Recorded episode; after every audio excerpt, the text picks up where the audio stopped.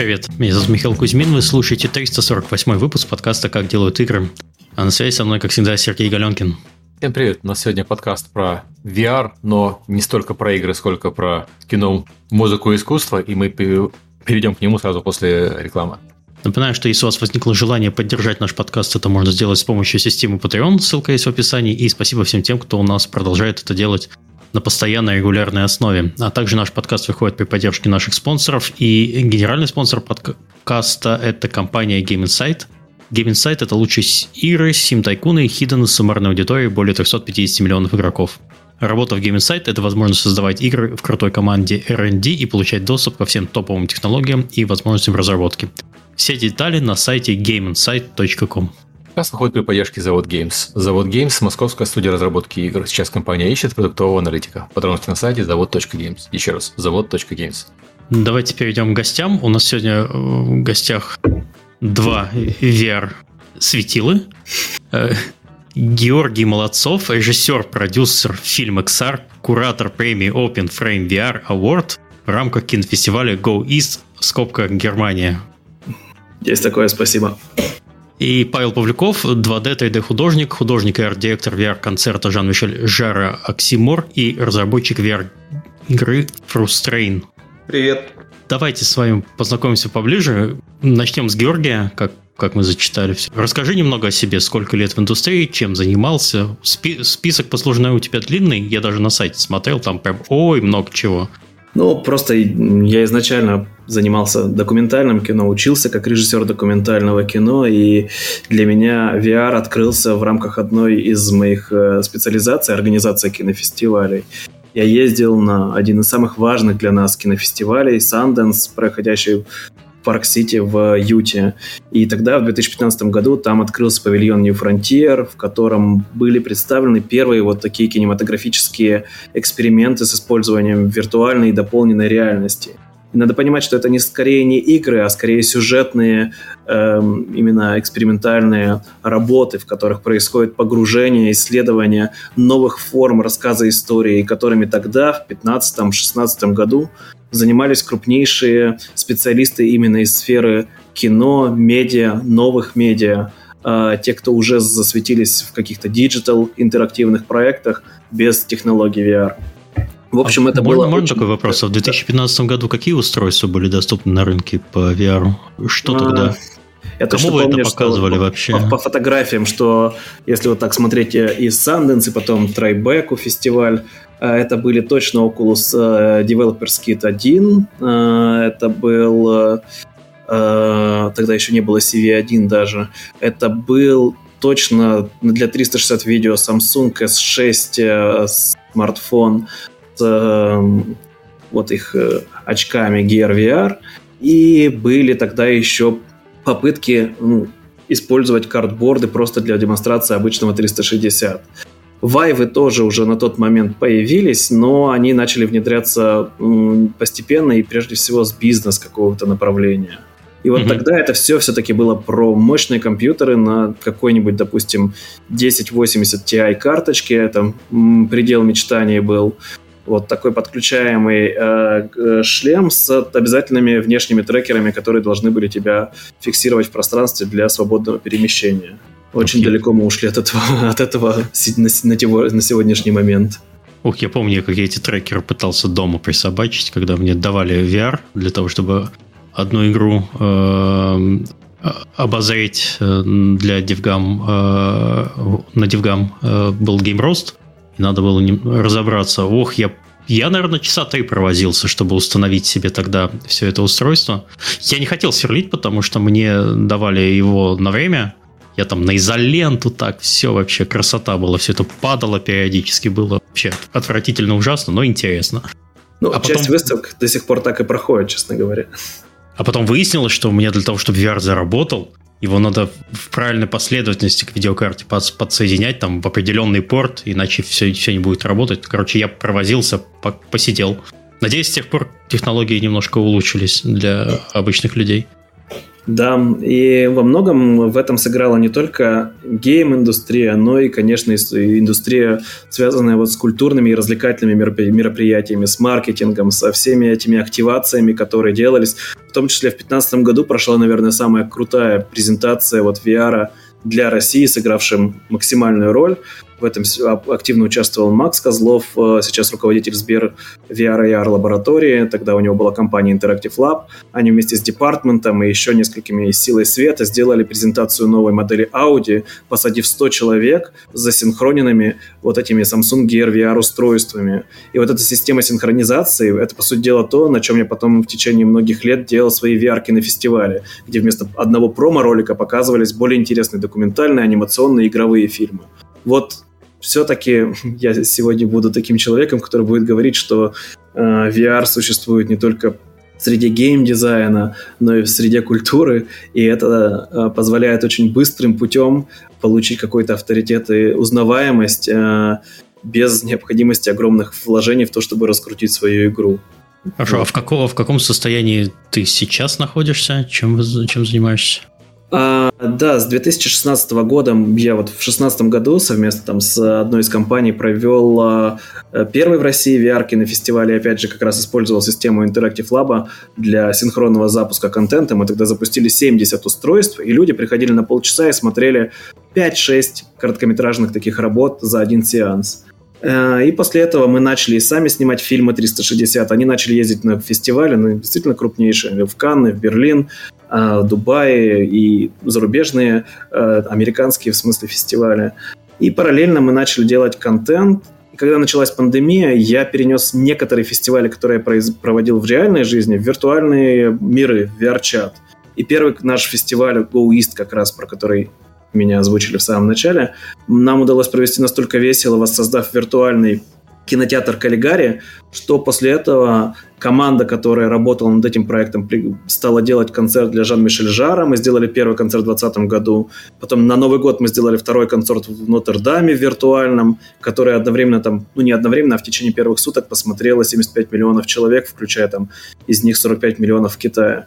И вот сейчас мы с Павлом сделали премьеру третьего концерта уже Жан-Мишель Жара, который, по сути дела, отличался тем, что это был уже целый игровой мир э, мультиплеерный на базе этой платформы VRChat. Поэтому, да, вот э, сейчас у меня очень много как до сих пор офлайновых событий, когда мы приходим и показываем VR в массы, так и онлайн событий, где это все-таки показ более такого эстетского контента для Э, более прогрессивная аудитория, которая уже хорошо разбирается в том, что такое VR и хочет посмотреть, куда он движется дальше. Как минимум, чтобы прийти на виртуальный фестиваль, нужно иметь VR-устройство, правильно я понимаю? К сожалению, да. Либо смотреть наши стримы несчастные из виртуальной реальности, что тоже очень весело. Ну, нет, не только. Если речь идет о платформе VRChat, на которой мы делали концерт Жана Мишеля Жара, то это PC, Steam, устанавливаешь на компьютер, и как э, игра от первого лица, ты э, бегаешь по этому виртуальному миру. Так что не только хедсеты. Да, пользователи VR-чат платформы, их больше даже без хедсетов э, на вот такой десктопной версии, но все равно это не массовая платформа. Да, у них около 40 тысяч пользователей одновременно бывают на пиках, 45, по-моему, уже в этом месяце было одновременных игроков, что значит, что в одном мире, в одной инстансе только там до 40, до 50 человек – остальное копии мира. В Fortnite это, по-моему, на Creative Battle максимум 100, а тут вот 50. И все себя комфортно чувствуют в этом пространстве. Вот, а если говорить про устройство там типа Oculus Quest 2, да, Oculus сейчас перейдет, хоп, хоп, хоп, угу. то там мир для VR-чата это уже что-то такое более 20-25 человек, не больше, чтобы у всех нормальный FPS был. Так что это всегда вопрос в том, что да, устройства новые есть, они уже беспроводные, да, можно делать много чего, просто находясь на поляне в лесу, где есть Wi-Fi, но все равно ограничения пока еще не позволяют получить самые яркие впечатления, от, э, сравнимые с десктопными играми. Поэтому уходим в эстетику, и это как раз про Пашу. Окей, okay, хорошо. Давайте с Пашей теперь познакомимся. Паша, расскажи про себя, где ты, что ты, сколько лет? Я, я собственно, художник и 3D-моделер, художник-иллюстратор, и я никогда не работал в гейм-индустрии. Страшные слова на вашем подкасте.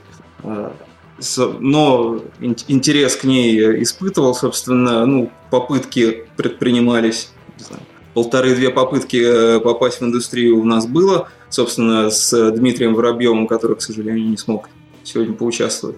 Это мы пытались сделать платформеры, сюрприз-сюрприз.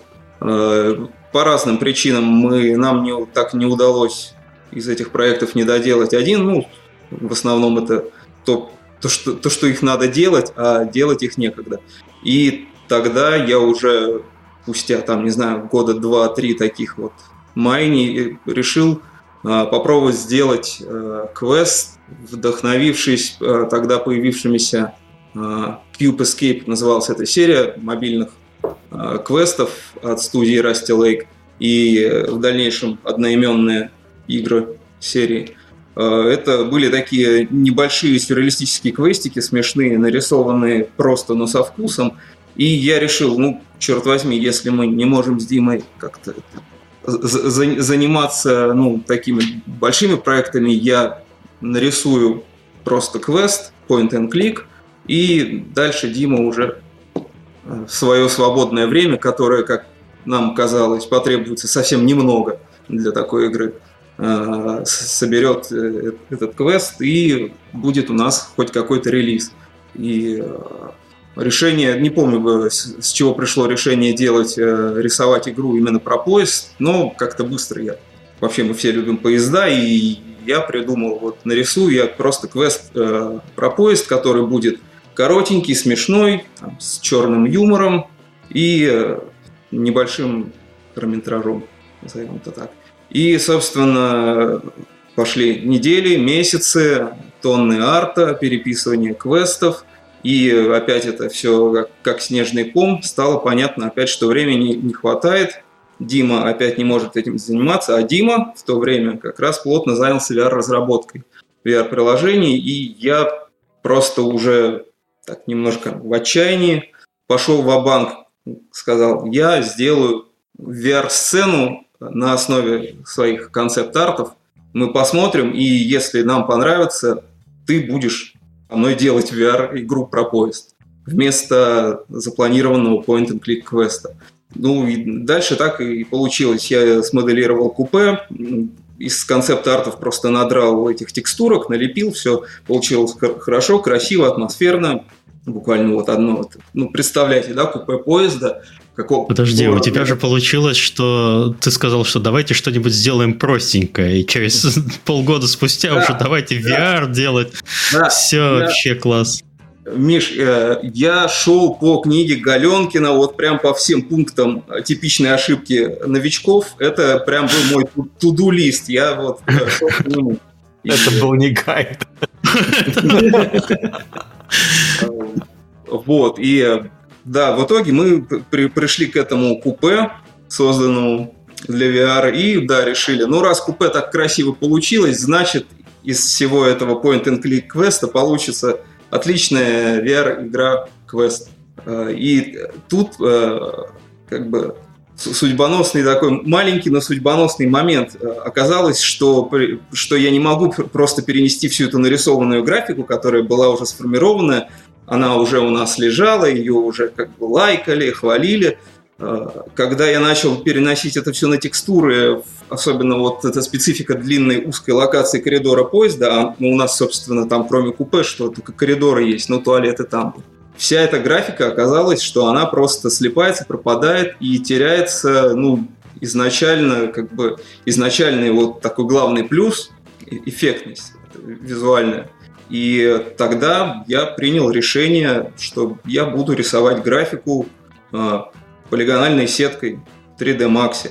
Я думаю, ну, люди, которые, которые занимаются 3D-моделированием, э, не знаю, я когда начал это делать, у меня было такое ощущение, я сидел, думал, я же больной, так, такое никто не делает, вот это вот вырисовывать вот эти пятнышки все, ну вот как, как мышкой в иллюстраторе рисовать, грубо говоря. И в дальнейшем вот эта вот графика, сначала это получалось долго, тяжело, но офигительно здорово смотрелось в VR, как оказалось, потому что мы полностью выбрасывали, получается, все растровые текстуры, то, во-первых, ну, сразу экономия по весу, а во-вторых, в VR никаких пикселей нету. Идеально четкая графика, просто вот как, как вектор, которая работает на иммерсивность. Ну, в общем, сомнения отпадали все дальше и дальше.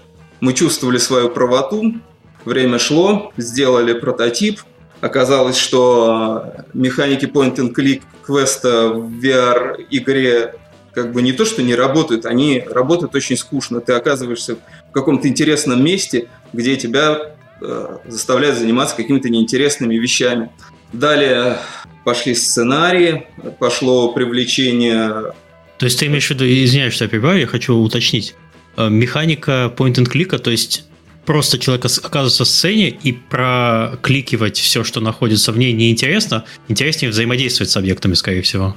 Э, да нет, просто неинтересно вообще заниматься вот этой возней с объектами, что тебе, mm. э, тебе надо что-то найти, там, открыть э, там, чемодан, еще что-то сделать, пойти куда-то э, поговорить э, с каким-нибудь персонажем, от него что-то получить. Ну, в общем, это, ну, если вот в игру, вот эти игры Rusty Lake, которые я уже упоминал, вот это вот абсолютно была та же механика, чуть-чуть э, людей, чуть-чуть э, просто каких-то, ну, квестов, пазлов. И все, все это, ну, оно нормально бы, если бы это была вот именно point and click, вот эта вот игра, оно бы и нормально было, и может быть оно даже было бы нормально на PC, как 3D. Но э, в VR это просто, ну, было большое несоответствие миру, в котором ты оказываешься, а это, ну, это другие ощущения, а, не как, ну, не как, не как классические там PC-игры. И, и тебя просят заниматься какой-то ерундой просто, какими-то перетаскиваниями объектов куда-то, что-то прощупывать. И ну, стало понятно, что надо делать сюжет, надо, надо делать интерактивное кино, по большому счету. Угу. И причем еще не просто кино, а еще и музыкальное кино, чтобы, потому что что, возвращаясь к пункту один, мы же хотим простой проект сделать. Почему бы, почему бы нет?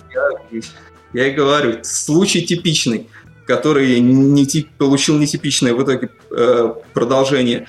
В итоге мы при, привлекли своего друга, писателя Кирилла Комарова для работы э, над сценарием. Мы пригласили э, к участию российскую группу электронщики, они работают на стыке жанров Industrial, Noise, Dark Ambient, э, группа Ройтов, э, пишется Реутофов, э, группа с большой историей, которая существует больше 20 лет уже, наверное. Вот, мы их привлекли к участию. То есть, ну, как бы собиралась такая Dream Team, и на минуточку никто из нас никогда не работал э, в гейм-индустрии и вообще даже мы все и не геймеры. То есть, ну, грубый век, грубые нравы. Просто как, как, как это писать, э, кроме как, ну да, Dream Team оно и есть. Работа шла, уже, уже не первый год э, тянулся этот проект, э, уже у нас были, была пара тизеров, был видос с геймплеем, законч, заканчивалось лето 2021 года, вот, настроение у всех было такое не очень веселое, потому что э, так как мы были абсолютными маргиналами, мы не из гейм-индустрии, у нас не было никаких проектов, и, соответственно, денег мы тоже на, на разработку не нашли. Но тут в сентябре случилось то, чего, как правило, с людьми, не, ну, с разработчиками, инди-разработчиками, начинающими, чего не случается. А, мне стал Дима пересылать э, письма от Гоши. С Гошей мы не были знакомы. Из которых... мы, мы до сих пор все, все еще физически не встретились ни разу за эти полгода. В общем, в, общем, в пись... из писем этих следовало, то Жан-Мишель Жар э, собирается начинать свой новый музыкальный проект, э, новый альбом, э, который будет также существовать на, пла... на площадке VRChat, э, для которого ему ну, на проект проекту нужен художник, 3, ну, 3D, 2D, и арт-директор, и Гоша показал, э, Гоша, э, а, я еще не упоминал, э, еще компания VR Room, с которой, собственно, Гоша работает вместе с Жан-Мишелем Жаром. Гоша показал им наши вот эти трейлеры, показал директору VR Room Луи, показал Жан-Мишель Жару, им понравилось, и им этих трейлеров было достаточно для того, чтобы нас э, пригласить работать над новым проектом для Жан-Мишеля Жара. То есть ну, мы а, подожди, подожди, подожди. А трейлер э, игры Frustrain имеешь в виду? Да, То, да, что да, у вас получилось. Э, для тех, кто не видел трейлера, я могу примерно описать. Это такой нуарно-черно-белый э, э, черно-белая игра про то, что ты ходишь по поезду и что-то там происходит. Я правильно описал? Абсолютно. Да. Да, я могу свою, свою версию просто с, с этой же всей истории со своей стороны рассказать. Дело mm-hmm. в том, что в какой-то момент ребята выпустили тизер, вот как раз этот, этот трейлер или тизер этой игры, и несмотря на то, что она у них была в каком-то таком своем альфа-состоянии, она моментально прошлась по всем ключевым э, СМИ, связанным с VR международным. Mm-hmm. То есть у нас российские релизы обычно так хорошо в международку не заходят. Upload VR, Roto VR, VR Focus, VR Scout, Reddit там перепощивал везде потому что это прямо определенный стиль, который для международной аудитории ассоциировался с э, такой депрессив Раша в какой-то степени такой. И то есть это было очень четкое попадание. И вот про Диму Воробьева мы много раз говорили уже. Как раз э, фестивали как раз свои связанные с синхронизацией устройств я делал на базе разработанного им в его компании, в компании, в которой он работал, Great Gonza, инструмента VRCM. И он мне рассказывал, что вот да, вот мы построили на Frustrain, на Unity, что э, там очень сильная оптимизация, поэтому он легко такой большой мир тянется под Quest 2, я не то чтобы это все понимаю, но у меня нужные слова записываются.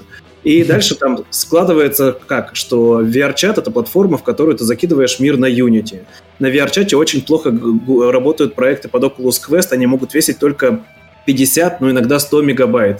А мир нужно было создать огромный. Я такой, так, достаем из копилочки мозга данные Unity, оптимизация и стилистика, которая должна быть такой слегка депрессивно нуарный. Окей, и тут такой типа perfect match.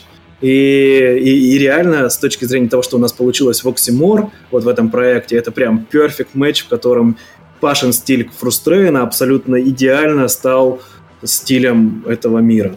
Да, и тут, тут еще надо сказать э, как бы важный момент, э, почему, ну, вообще, как бы Жан-Мишель Жар, ну, все знают, э, кто это, и у всех достаточно конкретные ассоциации – и непонятно, мне в тот момент первое, что тоже было непонятно, почему вот этот наш мрачный стиль. Жан-Мишель Жар – это ну, что-то космическое, лазеры, световое шоу, вот эти все проекции на огромные здания. А, и тут а, ну, вы, вы, выбирают а, меня как художника именно за вот этот мрачный стиль, mm-hmm.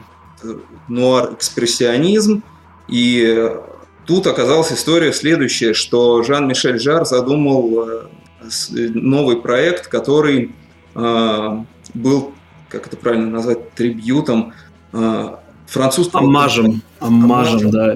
Французского композитора, уже умершего Пьера Анри Э, во Франции существовало такое движение в 60-х годах среди музыкантов, молодых композиторов, экспериментаторов, которые ну, называется конкретная музыка. Э, так и называется. На Википедии статья об этом есть, можно почитать. И э, заключалась она в том, что люди, используя на тот момент самую передовую аппаратуру, аудиотехнику, микрофоны, записывали всевозможные звуки, природные, неприродные, потом их сводили, микшировали, переписывали. Ну, в общем, есть много фотографий, это выглядело достаточно эффектно. Здоровенные аппараты, деревянные, здоровенные катушечные магнитофоны. Некоторые аппараты вообще я так и не понял, как они в принципе работают. И э, вот этот композитор Пьер Анри, он свое вот это вот наследие э, в, в гроб сходя, что называется, завещал Жан-Мишель Жару. И Жан-Мишель Жар э, вот, решил сделать альбом посвящения, в котором он э, использует вот эти вот, ну, материал, я не знаю, это можно ли называть музыка, ну, коли уж они называют, использовать материалы конкретной музыки э, со, своим, со, со своим стилем, со, своей, со своей музыкой. И на стыке вот этого должно было музыки самой, сейчас музыки еще не было. Когда я приступил к работе над проектом, не было записано самой этой музыки. Она существовала только у Жан-Мишеля Жара в голове, и никто не знал, что это будет такое. У него была идея мира, как должен выглядеть. Он придумал сделать, что это должен быть город, виртуальный город, а, состоящий из а, огромных музыкальных вот этих аппаратов, которые использовали музыканты тех времен. Эти аппараты размером с дома, и город состоит из отдельных кварталов. В каждом квартале будет звучать своя музыкальная композиция, которую напишет Жан-Мишель Жар. Музыки самой пока нету. И далее мы уже на первом звонке а, по Zoom он сказал, что его замысел таков. Я должен рисовать с самого начала концепт-арты, любые скетчи, что-то вплоть там, что даже, может даже и референсы, отправлять это ему. Он начинает работу над музыкой, я начинаю работу над э, городом. И далее в течение всего до конца, в течение всего цикла разработки я должен был сначала ну, какие-то наброски, концепты, потом 3D-рендеры, э, потом, когда у нас появился первый билд, это были уже видео, которые Коша делал э, с видеокамеры. Мы раз в неделю-две созванивались по Zoom, показывали все это Жан-Мишелю.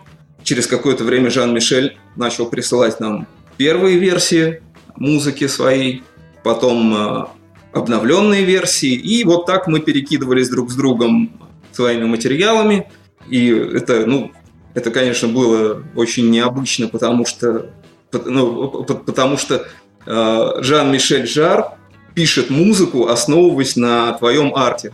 Это, конечно, крышесносяще получается. Да. Это, да, это... Я, я, еще, я еще напомню, что человеку как бы 72 года самому, он тоже там не, не мальчик уже да, далеко. Я просто да. забыл упомянуть, что я на самом деле жучайший поклонник его творчества. Э, с детства еще на кассетах слушал. Боже мой, это же вся я... жизнь прошла. Под, Если под есть музыкой. кассета где-нибудь, можем подписать. У нас там с ним будет скоро тайное рандеву, но мы не можем дать подробности, но... слишком соблазнительно, ладно. Главное, Нет, что... У меня, к сожалению, не осталось ничего, все в России осталось у меня. Ну, главное, что Паша, Паша вот говорит, что мы по Zoom встречались, но на самом деле часто мы встречались реально в VR-чате. У нас с прошлых концертов mm. Жан-Мишеля есть такой его золотистый огненный э, аватар, где из него огненные пламени, огненные э, штучки вылетают все, и он mm. такой искристый. И вот этот вот аватар появляется в VR-чате в черно-белом депрессивном мире и такой говорит да, yeah, yes, yeah, that's good, that's good, that's good, that's really great. И это такое абсолютно, знаете, как это, как э, приходит таком, я в белом пальто пришел на завод, что называется, такой человек, и говорит, да, а вот здесь вот давайте добавим немножко зеленого цвета, что-то такое, вот когда так была построена работа. И, да, к слову, раз уж сказали, я тоже скажу, что Жан-Мишель Жара я слышал с раннего детства, у меня родители его слушали, меня мама его включала, еще там 80-е годы маленький был, и на меня уже тогда произвело впечатление. По телевизору была передача, называлась НЛО «Необъявленный визит». Вот я насколько старый, я помню. И, и они использовали его музыку из... Э, господи... Забыл, из головы нужно говорить «Оксиджен». Нет, не «Оксиджен». Сейчас найду, ща, подождите, хорошо. А, так. Давайте угу. все-таки к теме VR вернемся. Да, да, да. Же обалденный, но... Так, так, так, мы и вместе э, сделали этот город, э, работали над городом, Жан-Мишель работал над музыкой. Было очень необычно по мере того, как город становился сложнее, детальнее и мрачнее. А мне, кстати, сразу было сказано, не бойся быть мрачным, не бойся быть реалистичным, безумным. Делай, делай, вот, дел, делай, что хочешь, а мы тебя поправим, если что не так будет. Угу. И по мере того, как город становился больше и мрачнее, монструознее, а, мы слушали новую музыку, и мы слышали, как музыка становится гуще, тяжелее местами, и более, больше индастриала, более каких-то таких звуков мрачноватых. И э, так, так, собственно, все это и произошло. На проект было отведено изначально меньше времени. Мне, моя часть работы должна была быть приблизительно два с половиной месяца. В итоге, наверное, около четырех месяцев она продлилась. А нас, нет, ну как, у нас э, мы в октябре тебя подключили, у нас, э, как ни крути, 21 первый концерт. Ну, последнюю версию мира мы залили 22 числа. Мы 21 отыграли, 22 чуть-чуть поправили, перезалили. Января. Января, января чтобы было понятно. Концерты были, да, 21, 22, 23 января. И, собственно, ну, тут ну, по моей части всего этого рассказа, то это ну, такая безумная история, которая, ну, которая, скорее всего, никогда не произойдет ни с каким инди-разработчиком, но однажды произошла вот со мной. Да.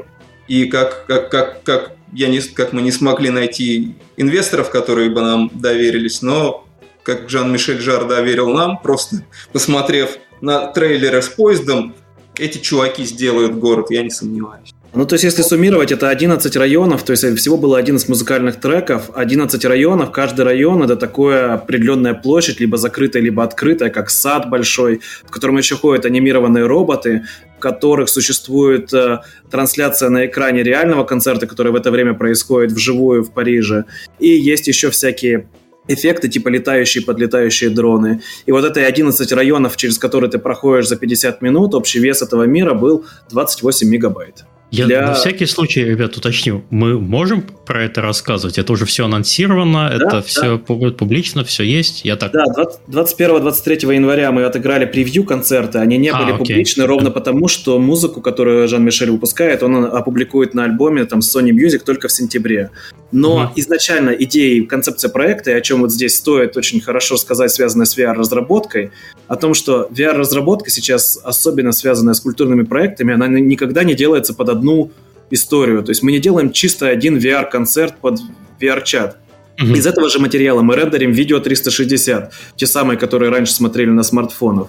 У нас сейчас есть прямой конкретный заказ э, переработать эту версию под full дом, условно говоря, планетарную проекцию, что мы тоже можем сделать. Это можно переделать в standalone experience, который точно так же можно опубликовать в сторе без мультиплеерного или с мультиплеерным компонентом. Сама идея вот этого VR-мира и вот всего того, о чем анонсирует там Facebook, Meta и Metaverse, это то, что вы работаете с пониманием мультипар... мультиформатности, mm-hmm. использования одних и тех же ассетов под разные даже подразделы VR.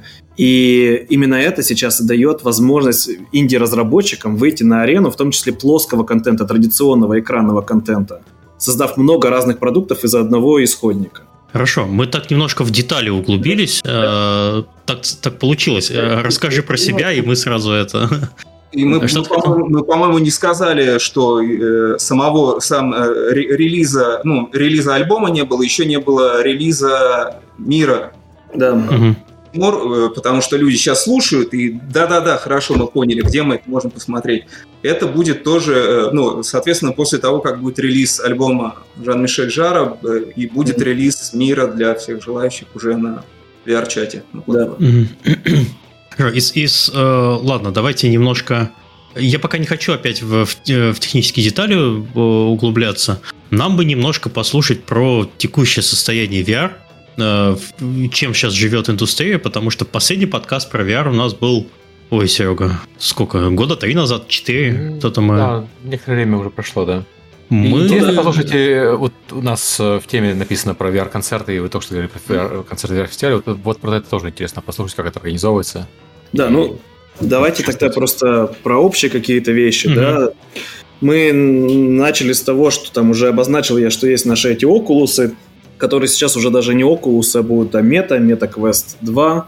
И понятно, что когда, а, что на рынке сейчас есть жесткое разделение устройств между устройствами, которые больше направлены на геймеров и на бизнес-использование, образовательное и бизнес-использование, индустриальное использование – и в этот сегмент больше метят как раз HTC с их э, хедсетами, там HTC Vive Pro, HTC Vive i и Cosmos и так далее. А есть абсолютно консюмерские пользователи, консюмерские хедсеты, это опять же Oculus Quest 2. Я бы не сказал, что Oculus Quest 1 это хоть сколько-нибудь сейчас. Э, это была хорошая такая начальная стадия перед тем, как перейти к Oculus Quest 2. Э, у которого продажи и использование сейчас доминирует, в принципе, на всех платформах. То есть, если мы пойдем посмотрим статистику Steam за январь 2022 года, то да, конечно, использование VR-хедсета в Steam это всего лишь 2,14% от всех пользователей Steam. Но эта цифра постоянно растет, то есть даже, э, даже там за декабрь-январь она выросла уже там почти на полпроцента, потому что традиционно главный рынок э, дистрибуции VR-хедсетов это США, Северная Америка. Это традиционно от э, Thanksgiving до Рождества. огромнейшие продажи. Практически все мои коллеги, у кого есть выпущенные приложения там либо в App Store, либо в Oculus Store, у всех э, были отличные показы там покупок, показы игр, потому что смотрели все. И вот mm-hmm. если мы посмотрим опять же Steam, то 46% пользователей Steam из этих 2% всего Steam, 46% это Oculus Quest 2, 14% это Valve, а 13% это Oculus Rift S. То есть это люди, которые успели, купили себе Oculus до того, как вышел Quest, но в целом, что нужно понимать, что Oculus Quest 2 в Steam вы пользуетесь тоже с компьютером исключительно, просто по проводу или по беспроводной связи. Так что можно их суммировать как э, ну, совместно еще с Oculus Rift первым. А и без, с без провода все-таки задержка заметная? А, нет, я... Я... играх. Я, честно говоря, даже не знаю, где у меня провод. Я Airlink на квесте. Вот все, что мне нужно в VR делать, я пользуюсь уже давно по 5 герцовой сети просто и и вперед. Ну, окей, у меня, у меня ребенок просто очень недоволен именно Airlink, он играет по проводу, потому что в экшен игры говорит, что задержка заметна.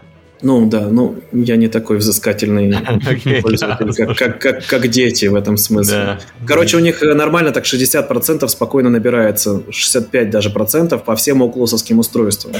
У HTC дела чуть по-другому, но HTC перепозиционировали себя в нишу больше такого э, бизнес-использования, индустриального использования, образовательного. И нужно не забывать, что есть Китай. У Китая свой, свой мир, у них там доминируют шлемы Пика, Пика VR, и это, это компания, которая сейчас принадлежит той же компании, которая создала TikTok, и в общем и целом у них э, сейчас там идет своя внутренняя экспансия, и это типа первый лайфхак, в сторону которого и я тоже иду сейчас, это очень сложно добиться денег на инди-разработку, хотя они есть у, от Oculus. Гораздо проще обратиться к китайцам, поскольку это компания, которая и владеет сейчас Pico, активно готова инвестировать в наполнение своей платформы э, играми, э, именно играми и немножко неигровыми экспириенсами. И поэтому нужно искать, искать, как заходить к ним, особенно если вы российские разработчики, есть пути через российских дистрибьюторов э, шлемов Пика, которые могут вас соединить с китайским хедквотером. И в общем и целом это реальный шанс, как я вижу сейчас, перенести тот проект, который вы могли собирать под Oculus Quest, перенести под Pico, так как процессор используется один и тот же, тоже примерно Android, так что шанс есть. Но я опять куда-то ушел не в ту сторону, наверное. Не, не, в правильную как раз сторону. Это, это как раз интересно было очень, да, спасибо. Да, а, я просто сейчас этот путь прохожу, он у меня затянулся уже на два месяца, и Сначала к моей игре, о которой я не рассказывал, но она сделана просто по сказке моего папы, и она уже была в Каннах при этом на фестивале. Это такая детская история, а VR и дети не очень дружат по официальным требованиям норм безопасности Oculus, поэтому Oculus никогда на такой деньги не даст. И официальные там субсидии зарубежные тоже не дадут, потому что они под эти ограничения 13 плюс, 12 плюс очень жестко работают. Вот, но а, вот я сейчас этот путь проходя понял, что интерес есть, и просто это из-за того, что команда прошлая, которая была командой Пика, сейчас перешла под руководство компании Головной, я, простите, забыл название, но сейчас идет какой-то процесс э, перестроения, процесс, перестроения вот этой вот административной истории, и я думаю, что вновь вернутся и будут искать рынки. Пика, mm-hmm. опять же, важный момент. Oculus Quest не продается в России, Facebook не сертифицирует эти шлемы в России. Самые влиятельные, самые интересные люди, которые занимаются VR в России на серьезном государственном уровне, заходили в Facebook с просьбой это сертифицировать. Им это не интересно. В России официально представлены как сертифицированные устройства HTC и Pika. И HTC сейчас закупается в основном во все государственные тендеры, скажем так. Пика туда же идет на более низком уровне, связанном с 360 хедсетами, но у них уже появляются новые вот Quest 2 аналоги с похожей мощностью и даже сильнее, которые они бы хотели развивать. Поэтому вот говоря тут в России на русском языке и создавая игру прежде всего на русском языке, у вас есть шанс, так как все заинтересованы в том, чтобы на этой платформе их было представлено больше продуктов.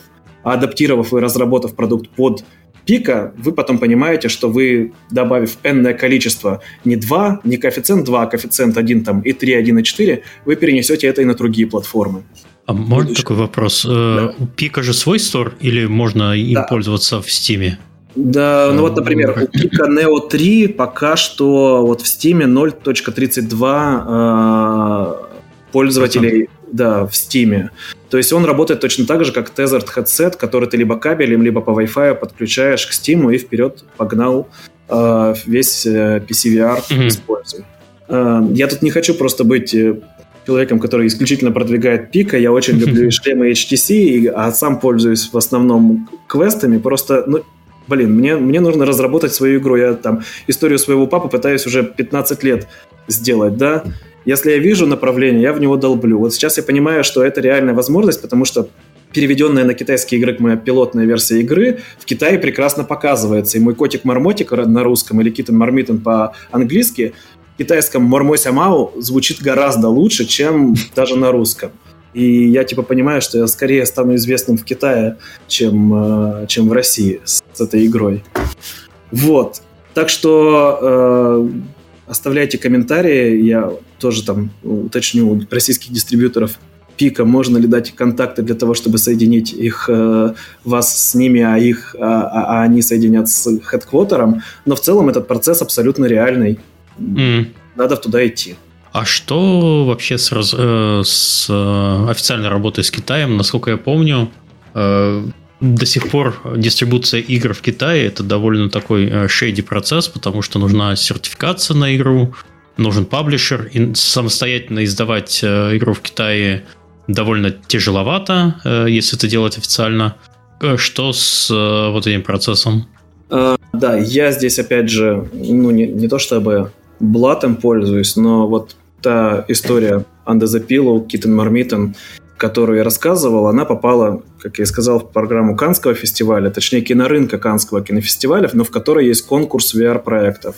Его финансирует китайская платформа Vir VR, которая сначала создавалась как платформа для 360 контента, сейчас у них есть, есть свои location-based entertainment парки, и они предложили после окончания фестиваля взять на дистрибуцию эту работу. То есть у меня есть соглашение с дистрибьютором местным, местным китайским, который mm-hmm. в вашем случае будет называться паблишером и дистрибьютором. Поэтому mm-hmm. в Китае я буду публиковаться в сторе через них. Но у Пика, естественно, есть свой не китайский э, Shadow Store, что называется, мировой. Mm-hmm. И, скорее всего, публикация международной версии будет через него, а китайская через местный. А, ну окей. Какая-то такая история. И это будет, наверное, действительно история, в которой нужно будет найти дистрибьютора, который будет забирать свой процент, но который будет представлять ваши интересы. Э, в VR таких в Китае, благо, много. Но а... больше всего, конечно, их на Тайване. А есть какие-то цифры, ну, чтобы понимать примерно объем рынка э, сейчас VR-хедсетов, сколько всего, исключая мобильные, скажем так, потому что там может быть э, э, совершенно дичайший зоопарк. Сколько mm-hmm. пока VR-хедсетов э, оценочно? Окулусов, HTC, Пика, чего-то я еще? пытался перед началом подкаста открыть какие-то эм, цифры, и mm-hmm. я не уверен, насколько они э, релевантны, потому что это портал gamedeveloper.com. Соответственно, они показывают, что VR installed base в миллионах, это на, 20, на конец 2021 года около 26 миллионов инсталляций, да, mm-hmm. из которых standalone VR занимает где-то две трети. Остальное вот как раз чуть меньше процесс, э, процент, наверное, одна четверть это Desert VR, и еще все-таки осталась большая установочная база как раз вот этого смартфонового VR. А, есть, ну, около, э, я не слышал, около 20 миллионов получается, да? Ну, очень много из этих устройств приобретены для индустриального использования. А, окей. По uh-huh. Я, бы, я бы уменьшал, допустим, на 12-15 миллионов, ну, общая цифра, давайте сделаем 12-15 миллионов э, устройств. Э, вот, даже заголовок называется Omdia Research revealed 12,5 миллионов consumer VR headset sold in 2021. Uh-huh. И, и траты на приобретение контента больше 2 миллиардов. Ну, в целом я видел, э, когда смотрел некоторые проекты продажи их на VR, я видел цифры э, именно игровых проектов. Э, миллион две копии. То есть вот э, ну, ну что-то ну, крупнее это ты должен быть, наверное, битсейбером, а вот э, обычных проектов от э, простых смертных у тебя там есть возможность продаться на 1-2 миллиона копий. Ну, это хорошая, на самом деле, цифра, если мы да. говорим про стоимость разработки в чатике в YouTube есть как раз э, э, Володя Мацель, он разработчик как раз VR-игр тоже. Э, я думаю, что он эти цифры лучше знает, может, он нам в чатик что-нибудь подскажет по этим цифрам. Тоже mm-hmm. у него своя инди VR-игра, которую он запускает. Тоже, наверное, будет интересно посмотреть э, его путь воина. Но реально, по-моему, на прошлый год более 60 игр превзошли э, в Oculus продажи больше миллиона долларов – и часть из них все-таки это не, вот, не только топовый Beat Saber, который изначально, come on, это тоже инди-игра, которая просто была куплена метой, э, Фейсбуком и стала частью неотъемлемой Фейсбука. Mm-hmm. изначально это, блин, чешские разработчики, ну come on э, которые сами писали музыку, эту ужасную музыку первых треков, которые ты играл в битсейбере. Я но... протестую, мне оригинальная музыка битсейбера нравится больше, чем их лицензированные треки. Вот этот еще краб-сонг на маримбе какой-то там особенно он. Да, но, но это инди-разработчики, которых купил Oculus. И половина игр, которые вы сейчас встретитесь в Oculus, остальных, это бывшие инди-разработчики, которых э, вовремя перекупили. Вот. Так что, да, Oculus основная платформа в Северной, в Северной Америке и в Европе. Да, есть азиатский рынок, который существует по каким-то своим странным параметрам с большим акцентом на location-based entertainment, который полностью умер и переродился, поскольку это все-таки азиатский рынок, там вот перерождение, оно происходит постоянно, и мы его видим на рынке, возвращение компаний, которые писали, что они вышли из строя, они возвращаются со своими предложениями. Вот, что там совершенно тут дикий зоопарк устройств, с которым невозможно ну, какую-то стратегию простроить, но он есть. Угу. Вот. Эм, не знаю, что пока еще сказать про цифры. А, Павел, у тебя есть что-нибудь добавить по рынку, по своим ощущениям, по устройствам? Секунду, да. А, дело в том, что я тут не, не, не участник беседы, скажем так. У нас по, по части Георгии я, я да. У нас, у нас Дима больше по части того, что мог, кто мог бы рассказать про, угу. про как раз по, про игры.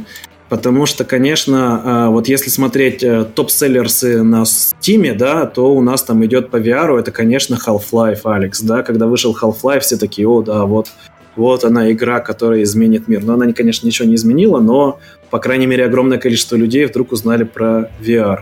А Павлов VR, шутер, который был сделан совершенно без возможности выхода официального на Оп, вот это, вот это приключение. Камера упала, кайф. Я, я вернулся, но это чтобы взбодрить. Павлов VR, шутер, который вышел не на платформе Oculus Store, а вышел на Sideload VR. Это приложение и целая инфраструктура для загрузки кросс-инди контента.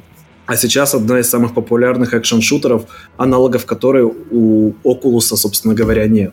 Ну и так далее. А, мне кажется, что любой инди-разработчик, которому интересно будет сделать что-то в VR, легко найдет прям вот э, на основных порталах, посвященных VR, список самых продаваемых титров, самых успешных инди-игр, за какие деньги кто что приобрел, кто сколько заработал. Потому что ну, все практически, кто занимаются VR, это инди изначально. Просто кто-то из них вовремя ушел под крыло. А кого ты рекомендуешь почитать? Вот, то есть какие порталы Каналы, а, может быть? Да, ну, каналы каналами, порталы порталами. Из российских есть, э, ну, я бы назвал три основных источника. Это, скорее всего, вот первым правильно будет назвать холографика.space. Э, Алексей Лисовицкий, редактор, ведет ее. Очень много делает как оригинальных текстов, так и переводных. Э, затем э, Андрей Вашенцев, мне кажется, он у вас был в подкастах э, уже несколько раз. И он, скажем так, мало того, что он организует конференцию Mixar, э, так у него еще есть вот новостной портал Mixar, э, который постоянно тоже публикует свежие переводные оригинальные материалы. Есть еще vr-j.ru. Вот это вот как бы для меня три основных источника, где можно на русском регулярно получать обновления, но многие из этих текстов это переводные ключевых зарубежных порталов. А к ключевым mm-hmm. зарубежным порталам относятся Upload VR, Road to VR, VR Focus, VR Scout. Я бы так назвал. А, это ну, нужно сделать что-нибудь типа список, э, список вы найдете в комментах ниже. Да-да. А, вот э, читать это интересно, ну и, наверное, все-таки самое большое сообщество по VR э, перешло в Discord, которым мы сейчас пользуемся. Э, прям огромное количество разработчиков э, уходят вот в эти Discord э, каналы с, ну вот конкретных посоветовать не могу, их нужно искать, они все в таинственном mm-hmm. пространстве находятся. Все, все это читать невозможно в том объеме, поэтому я просто советую сделать себе Google Alerts на какие-то ключевые слова, типа Indie Game, VR вместе, и вам раз там в три дня будет приходить хоть какая-то актуальная подборка, что гораздо проще, чем просто целыми днями следить за порталами. Это, это был лучший совет, который мне дали на VR на фестивале как раз Sundance в 2015 году. Меня предупредили, что типа, ну вот типа, если тебе эта тема интересна, ты займись, но не пытайся читать все, просто настрой себе Google Alerts на определенные ключевые слова, которые тебе исключительно интересны. В моем случае Virtual Reality Storytelling. Потому что иначе ты потонешь в информации, тебя это задавит, и ты поймешь, что ты как бы ничего не можешь сделать и ничего не можешь понять все-таки это приходится сужать. Мы поговорили про э, VR-фестивали. Э, мы не говорили про VR-кино. Э, кино толком, как я понимаю. Ух, да. Снова я возьму слово, со своей, встану на свою табуретку. Вот, э, вы, наверное, там знаете какие-то э, кинофестивали, о которых вы слышали. Сейчас идет Берлинский кинофестиваль, есть Венецианский, есть Канны, есть еще десятки. Есть даже московский кинофестиваль. Так получилось, что VR как направление стало интересно большому количеству людей из сферы кино и вот этих новых медиа, в особенности в Франции, Германии, Великобритании, Дании, это если из Европы говорить, и частично в США и Канаде.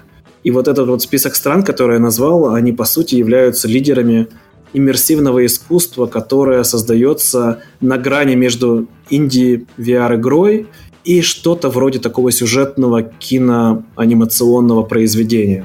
Я за этим активно слежу и как организатор фестиваля, который ищет восточноевропейский и среднеевропейский контент, центральный э, европейский контент, и как сам участник этих фестивалей. Могу сказать, что работы, которые делаются там, находится в гораздо более сложных э, условиях с точки зрения публичного релиза. Очень редко, когда хорошая нарративная история получит больше интереса, чем э, инди-игра, даже если даже инди-игра. Но, например, Gloomy Eyes, э, французско-аргентинская работа, которая начитана Колином Фарреллом, которая выиграла премию там, кинофестиваля в Анси, South by Southwest и разных других э, ключевых там премий, она начитана Колином Фарреллом, актером, и она вышла как релиз в отдельной категории на Oculus, как Narrative VR Experience. И это, по сути дела, анимационный фильм, в которых ты смотришь на микроскопические фигурки, которые разворачиваются перед тобой. Или есть такая же еще похожая история, называется The Lion. А, это анимация, но в которой ты чуть-чуть имеешь интерактива, ты чуть-чуть участвуешь, но не так, чтобы ты активно в этом все играешь. Но это именно та, тот объем интерактива, который делает для тебя сюжет гораздо интереснее и гораздо ближе. И вот в этой нише мы и существуем. Что прикольно в этой нише? Что она финансируется крупными национальными, назовем их, министерствами культуры. Больше всего финансируется во Франции, в Канаде, и, допустим, в Бельгии и Люксембурге. И, конечно, финансируют они в основном свои национальные студии, но большинство проектов это копродакшн, в который вы можете спокойно вступить и там поделить чуть-чуть права, но получить базовое начальное финансирование на создание своих проектов. А можно для тех, кто не совсем понимает, типа меня, вообще VR-кино это что? Как это выглядит? Изначально термином VR-кино называлось просто видео 360, которое... Да, да, да. В моем представлении такое... это вот такое. Вот ты сидишь и головой вертишь и все. А что это вообще на самом деле? Да, сейчас? это очень быстро переросло в гораздо более сложные интерактивные вещи. И, наверное, вот если кто-то следил за Oculus в самом начале, у них была своя Oculus Story Studio, в которой они делали как раз интерактивные VR-фильмы, то, что я сейчас так называю одним из там, самых ярких работ первых, которая получила премию Эмми, настоящую вот, статуэтку Эмми, была работа Хенри, э, Генри э, с закадровым текстом Элайджа Вуда, в котором был маленький ежик, который живет одинокой жизнью в своем маленьком домике. И в целом кажется, что это не интерактивный анимационный фильм, но иногда ты отворачиваешься, чтобы посмотреть вокруг – поворачиваешься, а ежик смотрит на тебя. Или ты отворачиваешься, там что-то происходит, а вдруг действие замирает в какой-то момент. и ты возвращаешься смотреть на ежика, а он смотрит на тебя и ждет, пока ты на него посмотришь, и продолжает свой рассказ.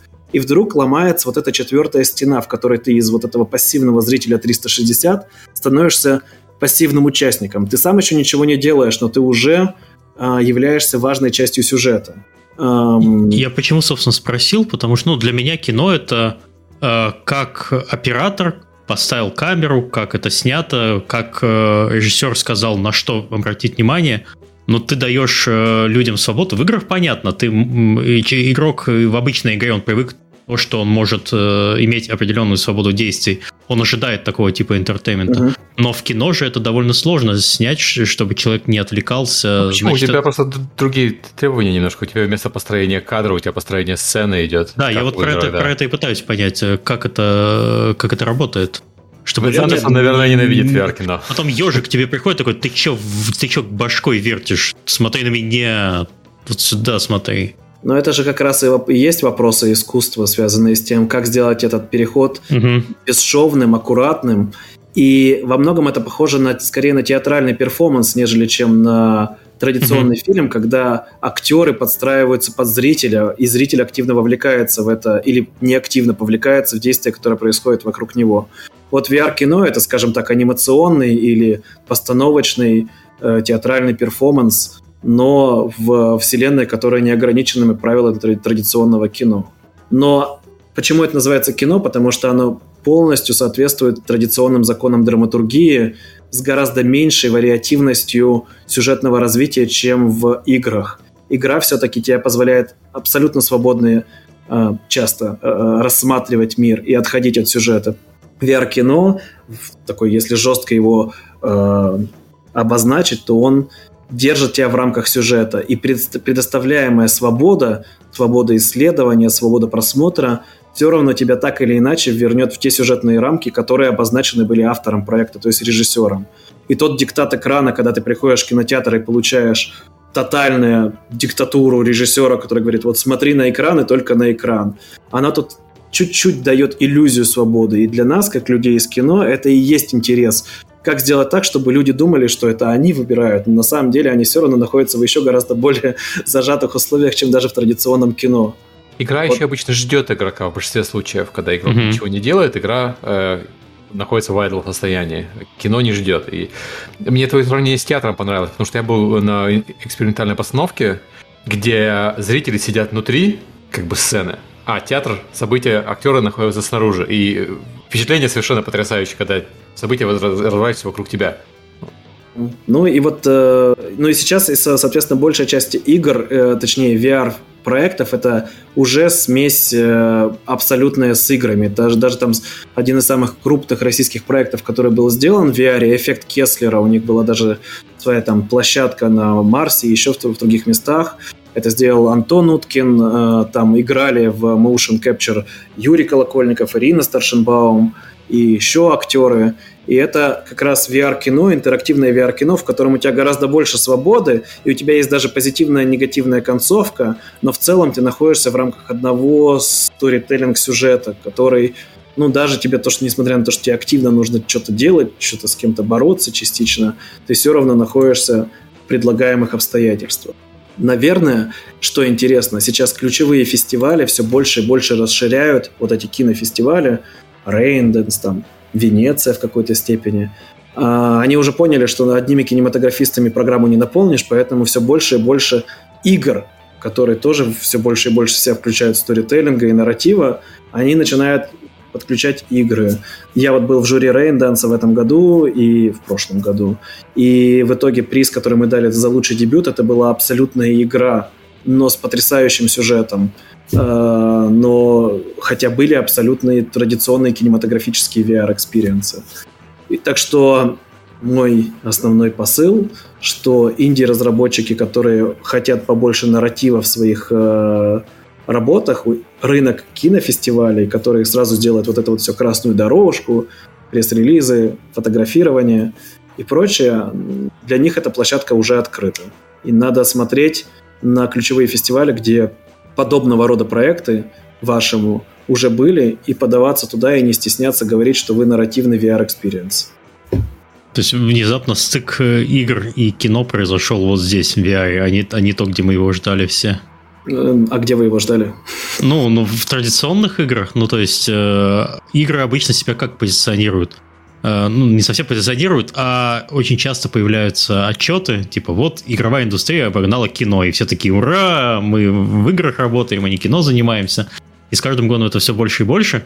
И сейчас просто такой тренд, что типа вот э, игровая индустрия, она денег больше, вот это все, и мы как-то немножко сторонимся. Вот кино это одно, это вот люди в кинотеатр, там Netflix подписался, смотришь подписки, а вот игры это что-то другое, это что-то замечательное. А вот тут а, на самом деле стык происходит как раз именно в VR-мире, и это прямо интересная мысль получается. Ну, ну, тут как раз ровно об этом ты как раз ну, интересно. Просто в играх есть такое понятие, там, катовая сцена, да?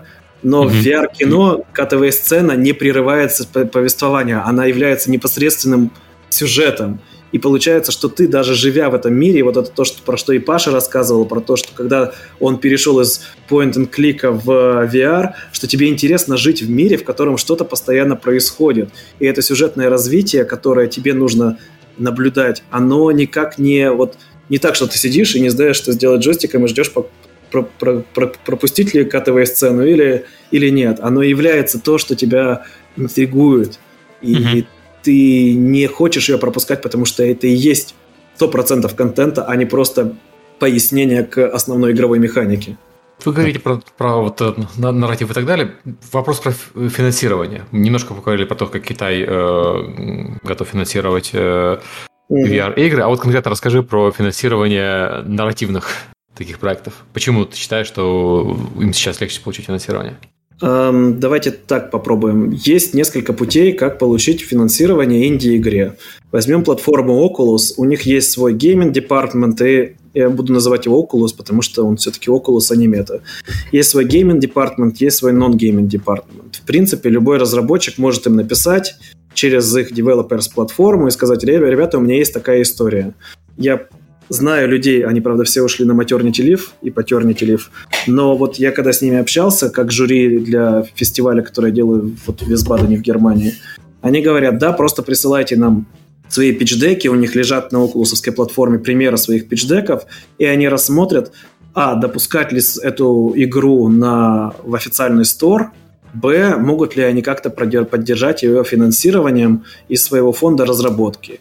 И вот есть два равнозначных направления. Oculus Gaming и он Oculus Non-Gaming Experience, так, так, так называемый. Это вот я занимаюсь Non-Gaming Experience, да, есть ребята, которые подаются в гейминг.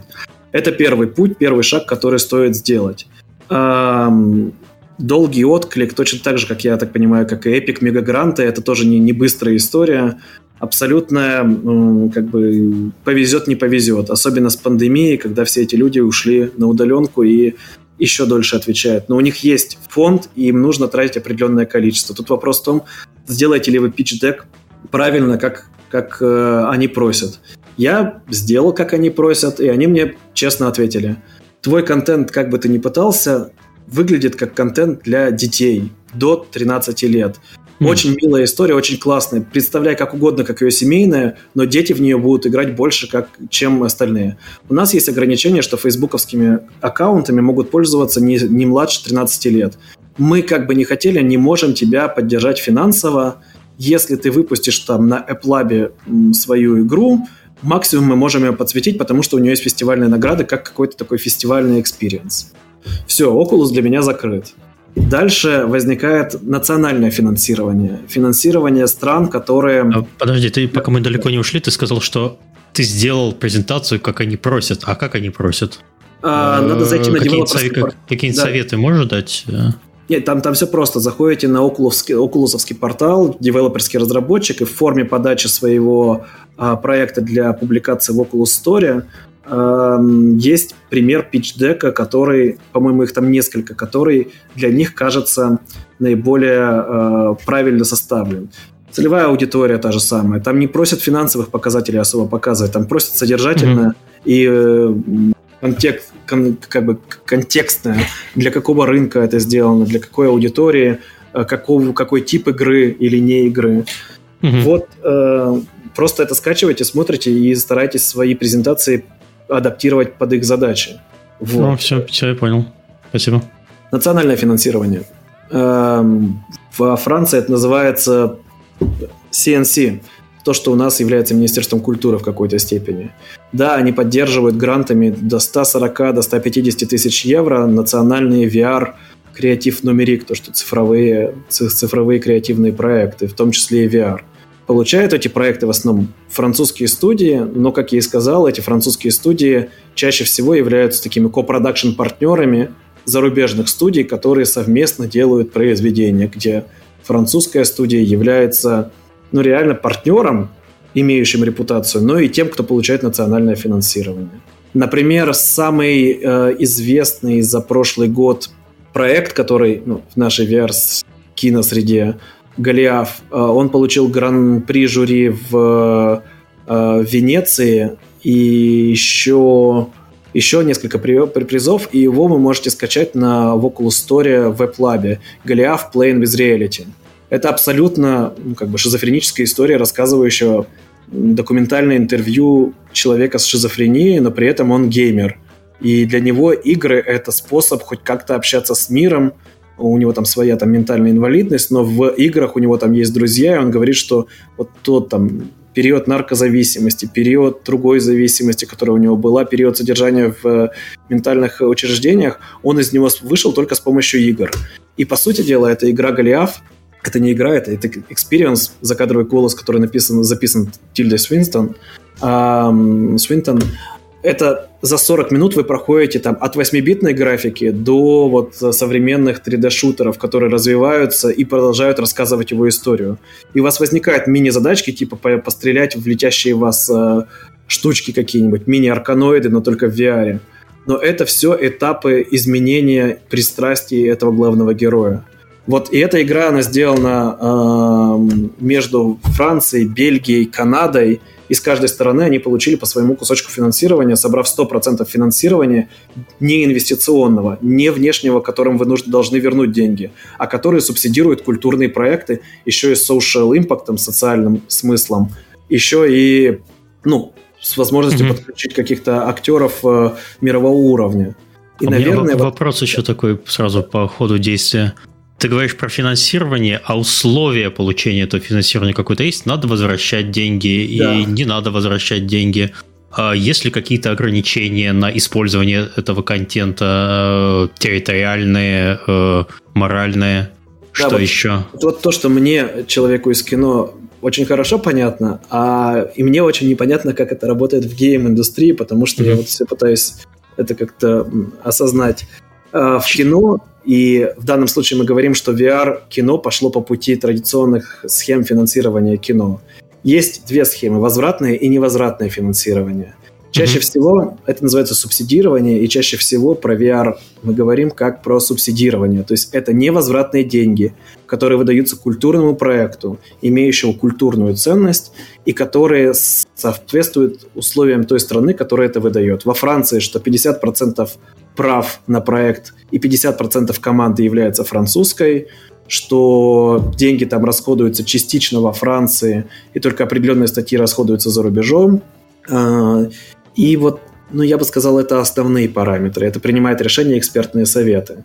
Mm. И, и, соответственно, никто не мешает в рамках имеющихся копродакшн договоренностей между странами, которые тоже были сделаны для киноиндустрии. Получать совместное финансирование Франция, Канада, Бельгия, три франкоговорящие страны, да, а, могут спокойно объединить свои национальные бюджеты, каждый из которых получит по своей доле прав дистрибуции в своей стране, но что с этим дальше делать? Ну, как бы это культурные проекты, они изначально не созданы под, под, под то, что они будут супер окупаемые, они про то, чтобы развивать границы искусства и границы mm-hmm. жанра нового.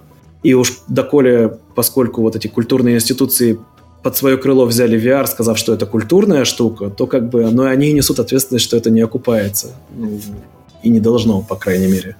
Потому что мы развиваем жанр, а пока что, а не создаем коммерчески успешный продукт. Что тоже бы хотелось, но это работает по другим законам. А какие-то еще требования они э, выкатывают? То есть, если это VR э, experience, где оно должно работать, э, как это должно работать, или ты просто тут получаешь, э, делаешь пич, э, получаешь финансирование, и там уже дальше э, более-менее свободен. Надо как-то отчитываться, что я вот все, я это сделал, все, отстаньте от меня, деньги вот потратил, все хорошо. Ну, безусловно, никто не мешает э, вам в стратегия дистрибуции везде просится как документ, который подтверждает, что вы не просто создаете проект, который нигде не будет показан. Безусловно, у вас у всех есть модель публикации этого э, проекта в открытых сторах, что не гарантирует ему успешность. Но mm-hmm. чаще всего, говорю, мы под крылом культурных институций, поэтому мы идем на кинофестивали. Кинофестивали это всегда те или иные э, пиар-возможности, которые позволяют этому проекту получить местную локальную дистрибуцию в той стране, которая организует этот фестиваль э, через location-based entertainment, да, то есть очень многие, э, как вот в Китае, например, э, многие площадки, многие location-based штуки, которые сделаны исключительно под развлекательные игры, хотят иметь хоть какую-то культурную штуку, потому что у них приходит разная аудитория. У них приходит семья из четырех человек, папа, мама, дочка, сын. Папа, сын с удовольствием пойдут постреляют зомби-роботов.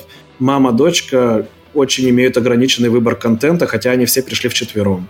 Mm-hmm. Игр на четверых нейтрального характера очень мало, а вот э, отправить, условно говоря, папу, маму, дочку посмотреть какое-то интересное, культурное, вот э, типа то, что я сказал, Gloomy Eyes или The Lion, или там еще много таких приятных, около мультипликационных, добрых проектов, спокойных. Это хороший нишевый, нишевый продукт, существующий в рамках нишевого продукта VR. Серега, у тебя есть какие-то вопросы по этому процессу? Нет, ты знаешь, по культурному, по культурному процессу нет, потому что я в играх с ним сталкивал. И вот и Серега исчез. Да, Паш, а расскажи, может быть, быстренько, вы куда-то подавались же с э, Фрустрейном на финансирование? Может, ты свой путь как-то пере, а... быстренько скажешь? у нас, во-первых, этим больше Дима занимался.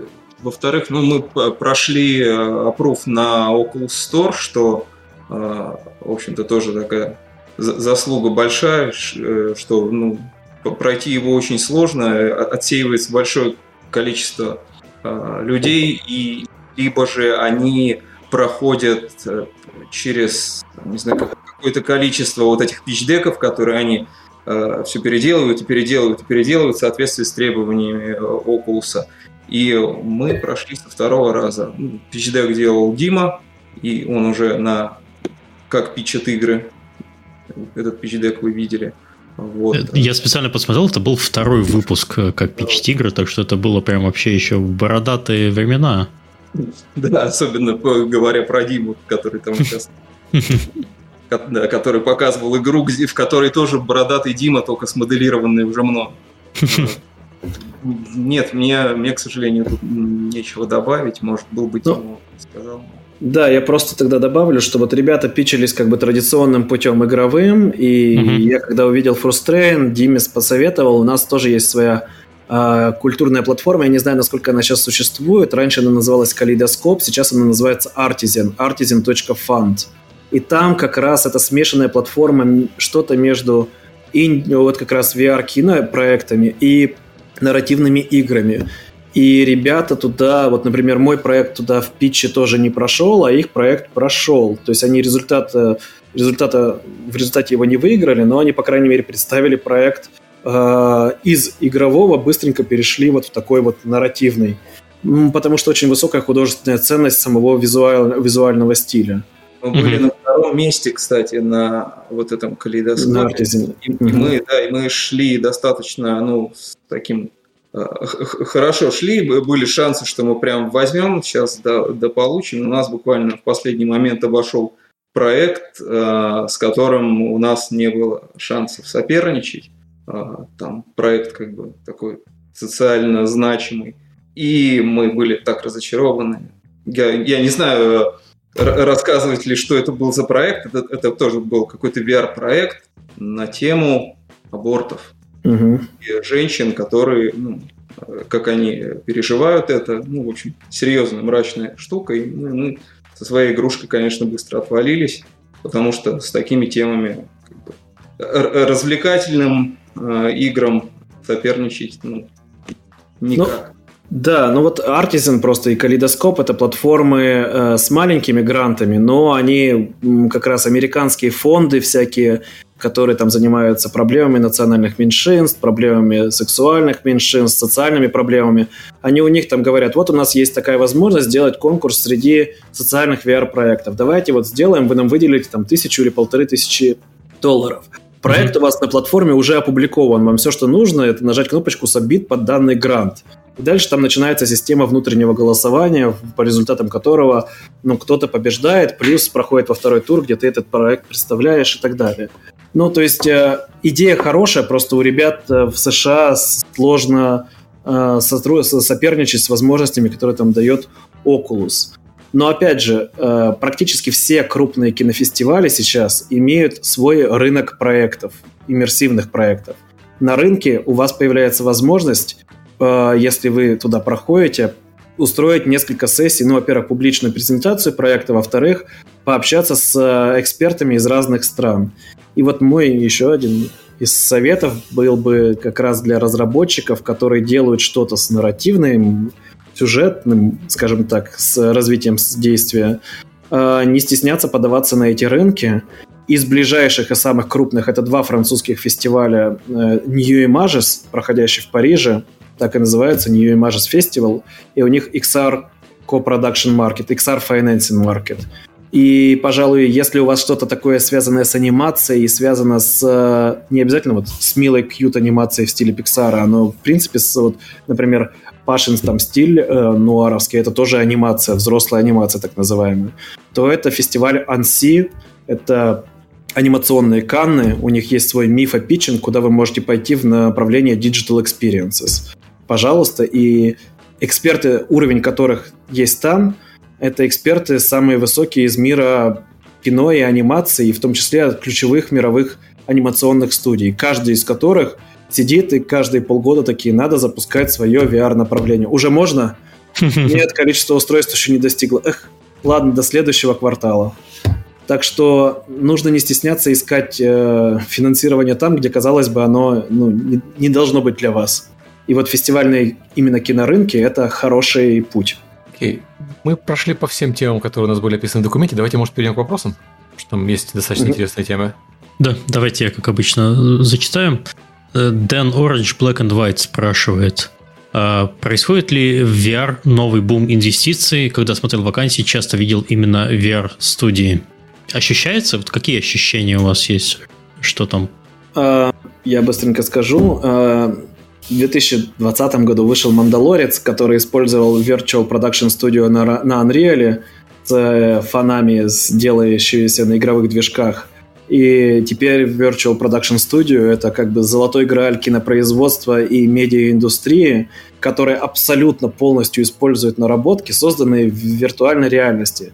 Ну, типа, Мандалорец не на пустом месте появился. Он появился mm-hmm. на разработках, которые Лукас э, X-Lab ALM X-Lab делали еще на Lion King и на Jungle Book, когда они делали привизы и с помощью игровых движков. Ready Player One полностью был пропривизен и проработан э, с помощью виртуальных камер, используя хедсеты, HTC-шные хедсеты, и как бы и оттуда уже вышел, скажем так, Virtual Production Studio. Большинство вакансий, которые вы сейчас встретите, связанные с около VR, в итоге будут связаны с тем, что вам нужно будет уметь в Unreal работать э, виртуальной продакшн студио, делать клипы, делать сериалы. И вот это направление сейчас есть.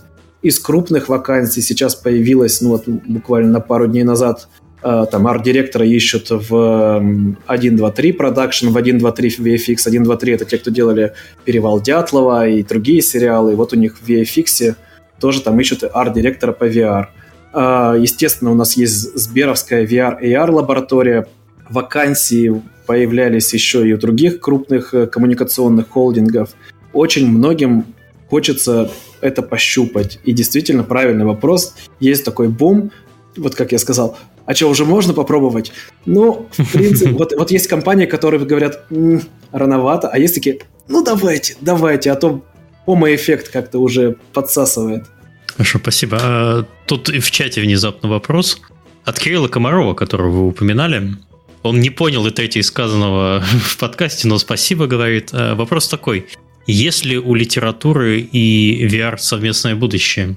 Я так понимаю, он имеет в виду VR-книги? VR что? VR-книга — это VR-нарративный experience, основанный ну, на книге. Ну, ну, возможно, да. Это как есть у кино и книг будущее. Есть экранизация и э, новелизации. Наверное, никто не пытается книгу читать на экране э, два часа, когда делают экранизацию, все-таки нанимают актеров и что-то делают. Ну, вот я бы тут снова-снова Паше бы дал табуретку с э, его experience'ом все-таки связанным, ладно, допустим, не с литературой, но с музыкой, потому что мне кажется, что вот Паша сидел три с половиной месяца вот в своих этих зеленых досках э, и, и что-то делал, что-то делал. Мы иногда заходили в VR-чат, что-то тестировали, но только где-то к концу, уже там, условно говоря, за 2-3 дня до премьеры концерта у нас появилась версия мира, в которой мир соединен с музыкой, и можно пройти от начала и до конца. И мне кажется, что вот тут интересно понять, что хоть это и все и разрабатывалось параллельно, но вот э, ощущение, когда это все вместе, оно совершенно другое. Паша, может, расскажешь что-то про, про то, что тебе понравилось именно с, в связи с тем, что много пользователей одновременно? Как-то это сыграло свою роль на то качество восприятия того, что ты сделал? Э, я только сейчас не, не могу понять, как, как мне это увязать с ответом на вопрос Кирилла о литературе. Прости, Кирилл. Ну, ну да, да. А, в данном случае с музыкой. То, что появилась и музыка, и другие люди наполнили мир, и существа. А, тут, значит, было как? Сначала, когда это абсолютно разные эффекты. Когда я первый раз ну, э, открыл билд с этим миром. Это один, ну, одно впечатление. Потом, когда мы вместе э, с Димой вдвоем зашли уже в этот мир, это уже вдвоем, ты с человеком, это уже другие впечатления. Потом мы были вчетвером и так далее. Когда на концерте Жан-Мишель Жара, на последнем концерте было 40 человек одновременно, там просело FPS, просто ужас. Ну и э, впечатление от э, мира, ну то, что вот тут это действительно уже подходит слово мир к тому, что ты видишь вокруг себя, потому что да, это, во-первых, э, концерт, это музыка, это событие, ну, которое объединяет там всех людей, которые туда пришли, которые при этом э, ну, далеко не всегда как бы, смотрят сам концерт, а просто развлекаются тем, что там бегают, прыгают, там, э, находят место, где можно сброситься с крыши и делают это с удовольствием многократно раз за разом. И э, я не знаю, к чему тут привести свою мысль, что будет ли в этом еще и литература. Не, ну, ну, ну тут просто да, это я к тому, к той мысли веду, что на самом деле золотых гралей VR в, современной, э, в современном мире всего там на самом деле три. Первое это э, делайте под стендалон э, хедсеты, которые типа Oculus Quest 2 или там Pico Neo 3, потому что все будут пользоваться мобильными гарнитурами, и если это и станет когда-то более-менее популярным, то это будет на квестах, ну, в смысле, вот на таких неподключаемых ни к чему гарнитурах, ну, потому что по-другому тяжеловато. Второе — это мульти мультиюзерский контент, абсолютно меняет полностью представление от проекта, то, что вы его делаете многопользовательским, и пользователи создают вот в таких нарративных историях и в играх гораздо больше, чем тот сюжет, который вы туда изначально заложили. И третья история — это ну, user-generated content в какой-то степени. Даже в нашем мире э, оксимор, в котором все как бы было предраспределено, в последний момент появились какие-то светящиеся фонарики, которые можно было захватить, или была сцена в баре, в которой ты мог взять напитки, и, и все ходили и наливали друг другу, передавали друг другу коктейли и пытались э, создать что-то свое, рисовали вот этими летающими угольками в мирах какие-то фигуры. И э, делали огромное количество твитов, скриншотов, публикаций, которые информацию о концерте, который был рассчитан всего на тысячу человек, распространили в гораздо более широкой. И вот эти три золотых граля, мне кажется, это то, что сейчас ищут э, и организаторы кинофестиваля, как я, и платформы, которые публикуют VR-игры. Ну и, наверное, пользователи. Э, следующий вопрос Парадайн задает. А подскажите лайфхаки, как разработчику уменьшить motion sickness в своей игре. Чем-то вы э, пользуетесь каким-нибудь своим ноу-хау? Или все решения довольно одинаковые. Паша, Паша, тебя тошнило в итоге где-нибудь в Оксиморе? Укачивало? Ты же Нет, меня укачивало только когда на, ну, на ранних этапах у нас была гравитация такова, что прыгая ты подлетал метров на 6 в высоту, и вот это да, лучше было этого не делать, а в остальном нет. Это, это все очень ну, субъективно, в зависимости от ну, восприятия человека у всех. Да. Это как, как организм твой от, отреагирует на это, во-первых. Во-вторых, если это тоже важно, там в первый ты раз или это в пятый ты уже ко всему этому привык, вот эта вот адаптация. Мы, да. Не было. Я от своего опыта, связанного с видео 360, могу сказать, мы там с этим много экспериментировали, связанным с тем, чтобы тележечка проезжала, чтобы дрон пролетал. Там motion sickness это еще низкое разрешение, и вот это вот все покачивание, стабилизация плохая. Там решение которое я перенес в интерактивные проекты, называется объект переднего плана. То есть, если у тебя, как только у тебя появляется любой объект переднего плана, платформа под тобой, клетка вокруг тебя или что-то, на что ты можешь сконцентрировать свое внимание, даже если это там частичный элемент меню, на который довольно крупный, как самостоятельный объект существует, у тебя моментально пропадает motion sickness, э, так как ты концентрируешься на одном неподвижном объекте, который движется с тобой в одной плоскости и в одной траектории. Ничего mm. такого более простого и более логичного не придумано. Если ты куда-то движешься без своего желания, то тебя должно двигать. Твой мозг сразу такой, все в порядке, так и должно быть. Спасибо. Uh, он же задает еще один вопрос. Какие VR-опции скоро станут мейнстримом? Я про такие вещи, как отслеживание глаз, трекинг всего тела, перчатки с ограничением движения, всенаправленная беговая дорожка, датчики боли и так далее. Uh, отслеживание глаз и full body capture это уже как бы работающие модели, которые просто не пошли, пока не, не, ну, не, Подожди, не пошли. выходит в этом, Камбрия выходит в этом году, это же новый э, метовский э, headset, и у них есть и отслеживание глаз, и отслеживание эмоций. То есть они могут переносить эмоции в твоего виртуального аватара. Да, вот то, на да. что мы жаловались, когда обсуждали э, их VR-пространство, что там все безэмоциональные, они собираются это решить с помощью одного headset. Без ног. Ноги, вот. окей, это такое дело. Да, VR-чат огромное количество пользователей в VR-чате имеют э, шести, шеститрекеровские full body костюмы само, самодельные, которые делают на, локти, на локти, на ноги и на пояс. И танцуют, делают целое представление full body в VR-чате. Даже у нас, Паша, там в Оксимор было огромное количество людей, которые пришли в full body и вытворяли штуки, которые остальные не могли сделать на хедсетах. Это, безусловно, то, что будет упрощаться и будет доступно. А второе по популярности это, да, это отслеживание глаз и передача вот этих информации о глазах в мир. Там свои наработки были уже у HTC, у, явно у Apple это будет как бы базовый функционал, когда они что-нибудь уже выпустят. И да, и вот то, что вы говорите, мета. А, Владимир Терехов спрашивает, а портативные шлемы сейчас более приоритетны как целевая платформа, чем ПК, ПК VR? Ну, в общем и целом, весь, весь свой, да, весь свой спич я посвятил тому, что да, к сожалению. Процессоры будут улучшаться, а ту свободу там, там, там, там две грани есть. Одна грань называется «классно, что у тебя беспроводной шлем», а вторая грань называется «но он разряжается». И дальше возникает история про баланс. Вот там базовый headset, как его продает Oculus, он сделан с таким ремешком баланс тут не до конца соблюдается. Эта часть все-таки на тебя начинает давить в какой-то момент. Окей, они выпустили Elite Strap, который сзади еще и батарейка, которая сюда подключается mm. э, там USB Type-C кабелем. Но эти Elite Strap ломались типа у 95%, потому что плохо сделаны, на скорую руку выпущены. И они даже бесплатно обменивали их. У меня где-то запасной так в Америке и завис. Вот, но зато этот Elite Strap решал проблему балансировки. И все равно у тебя вот этот вот headset как бы продерж... ну, держался ну, 4-5 часов максимум на полной зарядке. Слушай, ну не так много именно потребителям надо больше, чем 4 часа э, пользоваться VR. Даже да. не, не, в том, не в том, что человек укачивает VR, а в том, что человеку нечего делать 4 часа VR, у него обычно есть еще другие э, обязанности. Но там возникает дальше вопрос раздражения кожи вот по этой части, которая касается смазкой, поэтому Oculus тоже, это вот у меня кастомная маска, mm-hmm. которую я поставил, а так вообще они тоже перевыпустили, вместо поролоновых сейчас все делают уже силиконовые. И на всех своих VR-фестивалях и VR-показах мы выдаем еще такие одноразовые маски Zorro, mm. которые позволяют убрать вот это раздражение, потому что оно все равно появляется под плюс это все.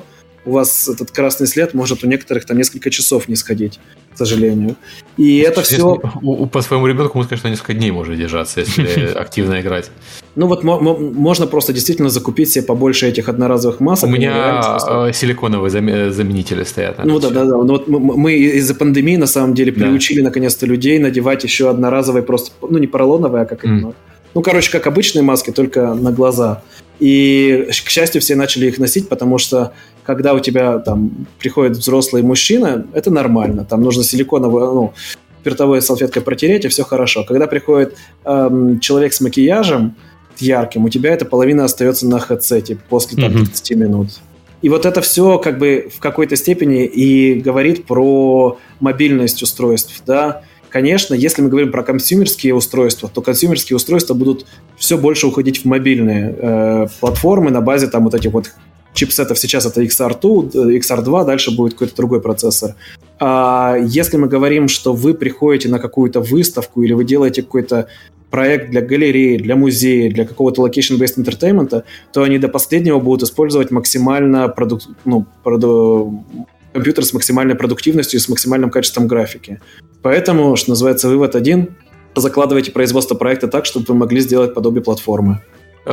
Я хотел заметить, что я был когда в японских аркадах э, несколько лет назад, и у них VR был уже полным ходом, как аркадный experience они по-прежнему использовали ноутбук в виде рюкзаком вешать тебе на спину и, и так далее, потому что ну, люди ходят в аркады за тем, что нельзя получить дома.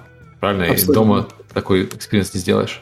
Да, если вы сходите там в центральный детский мир, там находится арена, э, арена VR, э, забыл, как называется, на минус первом этаже, у них там целый парк, э, то вот все эти free-roam э, э, арены с хорошей графикой, они также делаются на каких-то ноутбуках на backpack'е, либо действительно это вот тот этап, на который все пытаются сейчас перескочить, в том числе там и Portal VR в России и все остальные, это, ну, либо разработка изначально мультиплеера чисто под квест, либо же Airlink квеста с, с его компьютером, и как-то это все так зазделить, что компьютеры отдельно, квесты отдельно, но все вроде как бы летает.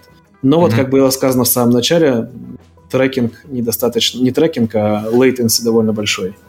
Ну, кто поопытнее в играх, вот та аудитория, которая покупает мониторы по 120 Гц, потому что им реально нужно, а не потому что это модно, они замечают э, latency. Не знаю, грустно это... На, на грустной ноте мы это все заканчиваем или нет? Нет, это, по-моему, очень оптимистичная нота, очень практичная нота. Да. А, Еще, кстати, могу... Лайфхак, вы говорили про следы на лице.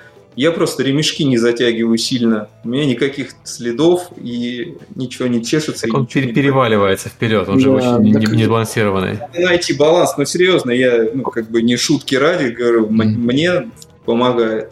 У меня у жены, допустим, она говорит, что у нее тогда не фокусируется нормально, ну, глаза на этих, на ну, потому да, что да, даже можно, построить, можно построить диоптрии. Правда, во, во втором окулюсе это неудобно делается, но в первом можно да, построить диоптрии вполне нормально. Ну вот, попробуйте так. А еще самое, самое главное, что любой ваш, вот как у Паши, там история с их фурстреном, по которому я их нашел на Жан-Мишеля, так и у меня.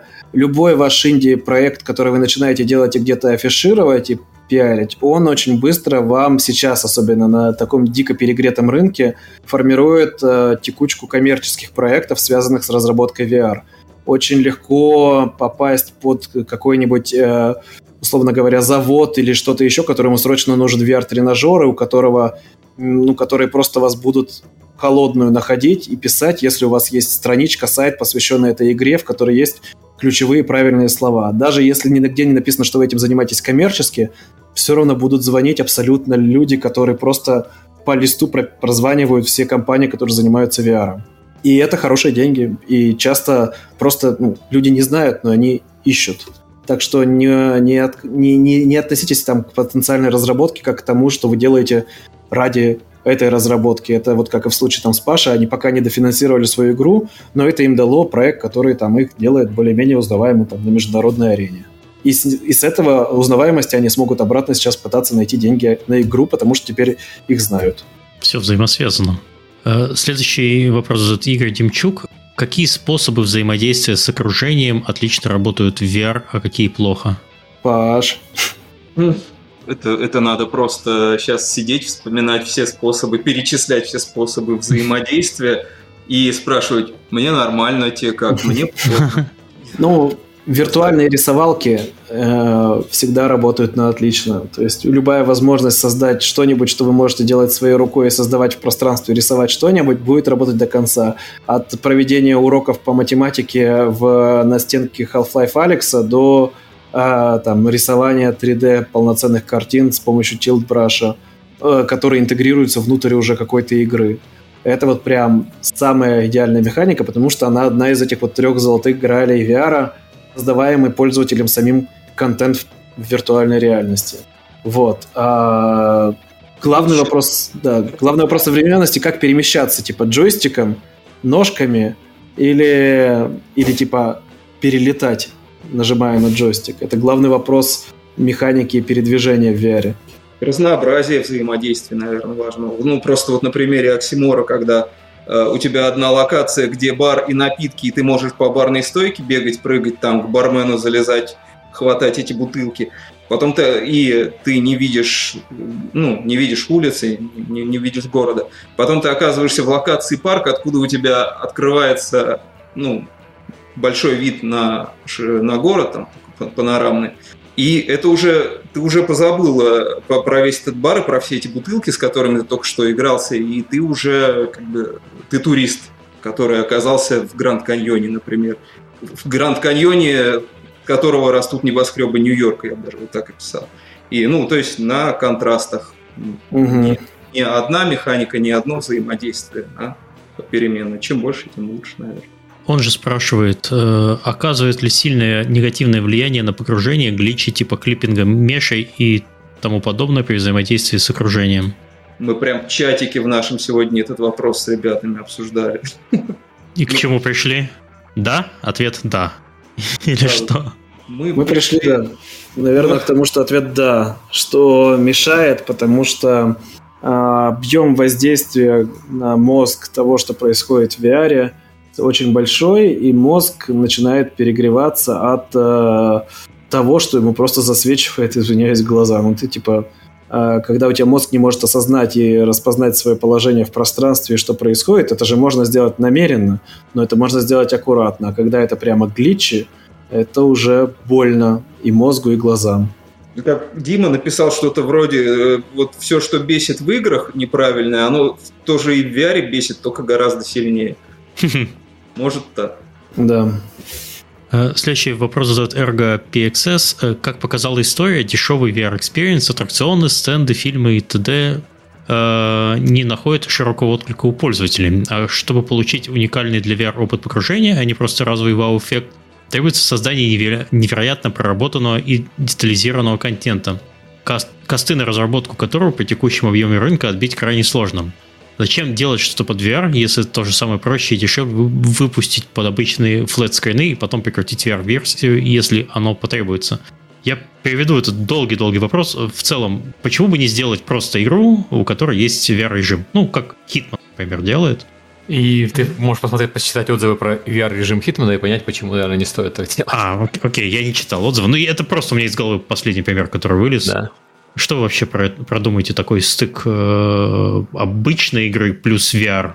Ну, я с, уже говорил, что VR как направление, связанное вот с такой необычной разработкой, mm-hmm. созданием действительно качественного опыта, это субсидируемая область, которая поддерживается культурными институциями ровно для того, чтобы были примеры того, что в этом можно сделать.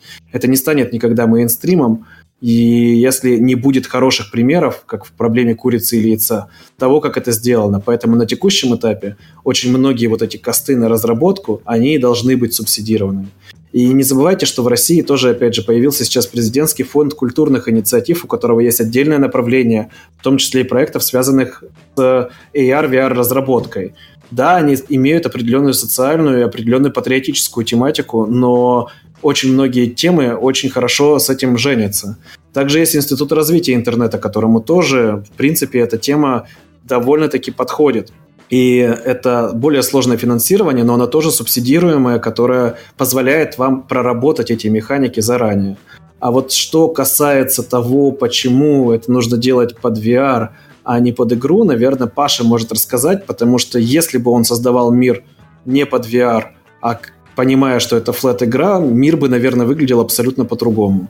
Ну, на мой взгляд, это просто вообще совершенно разные задачи. Зачем, э, зачем делать под VR? Почему под, под VR? Ну, можно просто э, приводить э, там, почему это не надо делать, да, потому что ты денег на этом не заработаешь. Почему это надо? Ну, кроме каких-то идеалистических или, или вещей, ну, о которых я могу сказать как художник, и я в первую очередь все-таки именно а, как мне это как, как творчество, как я уже говорил, интересно, то это просто ну, невероятные возможности э, и для творчества, и для восприятия, эффектов. Я, я разве что могу сравнить, э, как вы, как вы поедете в какой-то город новый лично, или как вы увидите на ви- видеозапись с камеры о том, как кто-то в этом городе побывал.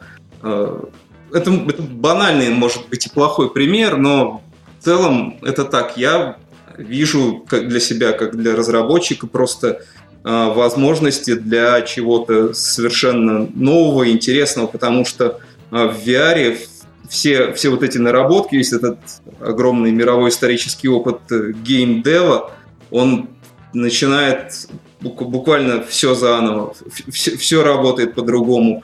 Все, что мы знаем, умеем, оно она, можно это просто заново все открывать, изобретать все эти велосипеды, велосипеды, махолеты, и, и, и все это будет заново, по-новому. И я думаю, что открытие, зачем этим заниматься, мы увидим уже сами достаточно скоро, ну, может быть, и не очень скоро, в том плане, что сейчас, может, пока нам не очевидны какие-то вещи, которые потом будут открыты и будут очевидны для всех, и VR станет уже какой-то такой общей темой, как, как мобильные игры, как стриминговые сервисы.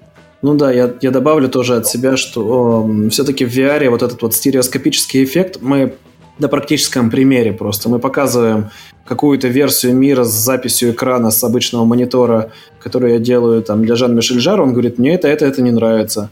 Потому-то, потому-то, потому-то у нас есть два пути. Либо сказать Жан-Мишелю, что хорошо мы переделаем, либо, как Паша делал, говорил, и Дима особенно наставил, он, Дима каждый раз, когда приходили какие-нибудь комментарии, говорил, а он это в VR посмотрел? Или я что-нибудь он это в VR посмотрел. И действительно, мы такие вынуждены были там, отправлять вот человека, который GMG приезжал с квестом вторым, запускали ему мир, он смотрел, и у него все вопросы отпадали, потому что ощущение от, даже от того же самого мира, перезахваченного в плоском формате, от мира, в котором ты находишься и видишь стереоэффект пространства, перемещения в этом пространстве, это совершенно разные вещи. И, конечно, есть еще момент, связанный с тем, что мы привыкли воспринимать экран как одно из, один из коммуникационных каналов. То есть у меня вот сейчас тут открыт монитор, на который я смотрю, открыт еще ноутбук, тут есть телефон, на который мне иногда сообщения приходят, и есть часы. Это четыре разных канала, на которых я могу отвлечься примерно одновременно.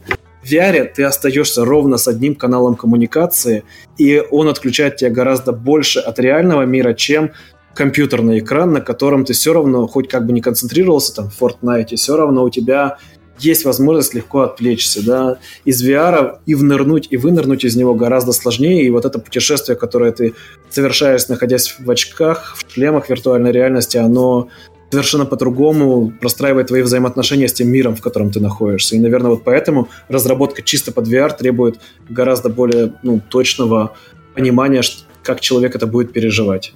Спасибо. И последний вопрос, он на самом деле довольно сложная. Я не это думаю, что мы его... тема для подкаста, на самом деле. Да, это здесь прям тема для подкаста. Какие существуют особенности геймдизайна в VR-играх, спрашивает Фенекс.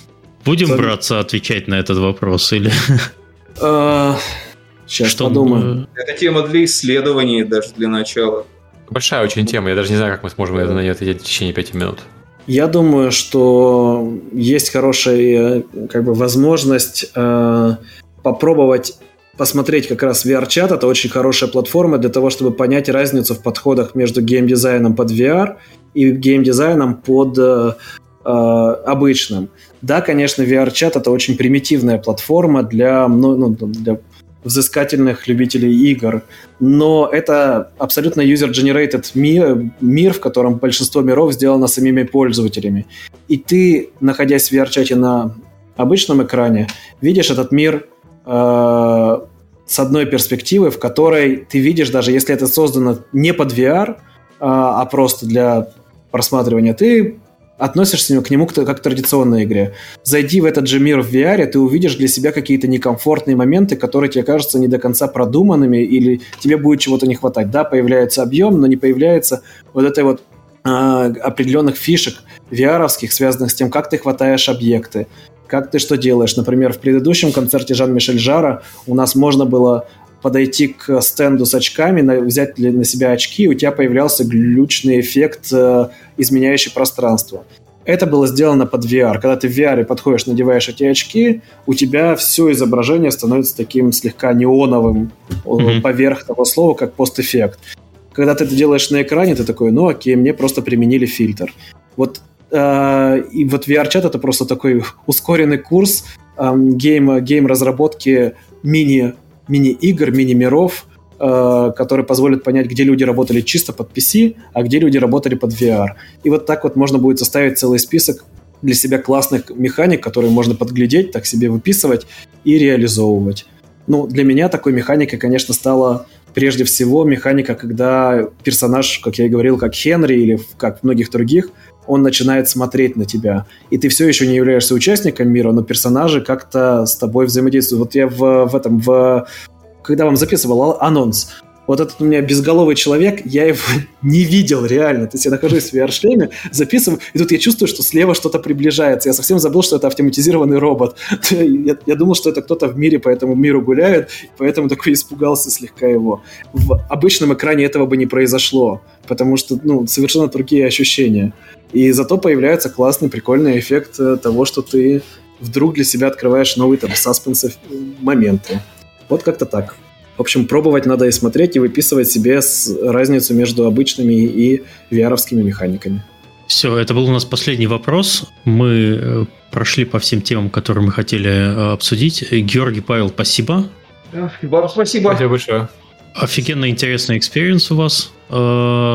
Давайте если есть что-то добавить, можно сейчас сказать. Если нет, то будем прощаться и, и все. Ждите, ждите осенью Оксимор. Жду уже с, да. с нетерпением. Да, я с удовольствием. Я, я больше человек, который обычно показывает еще какие-нибудь презентационные слайды или показывает э, ссылки всякие, поэтому просто получ... заставьте меня эти ссылки вам все прислать хотя бы и... Пришли мы сделать в шоу да, да, я В, в комментариях к выпуску тогда размещу на Ютубе, а шоу-ноты еще на сайте закинем. Хорошо, спасибо. Спасибо. Э, следующий выпуск у нас будет через неделю. Это будет, э, это будет тяжелый выпуск. Во-первых, не будет Сергея. Он заранее взял отпуск, когда узнал, что придет Олег Чумаков э, с программистами к нам в подкаст сбежал и, Там и тема не хочет хардкорная, сейчас... очень хардкорная, да. И я сейчас прочитаю тему, пол, половину слов я не понимаю. Архитектура MVU в программировании игр. В общем, план уже есть на 90 минут. Два гостя помимо Олега, так что приходите, будет очень тяжело и очень интересно. Спасибо, Георгий и Павел. Всем пока. Пока. Пока.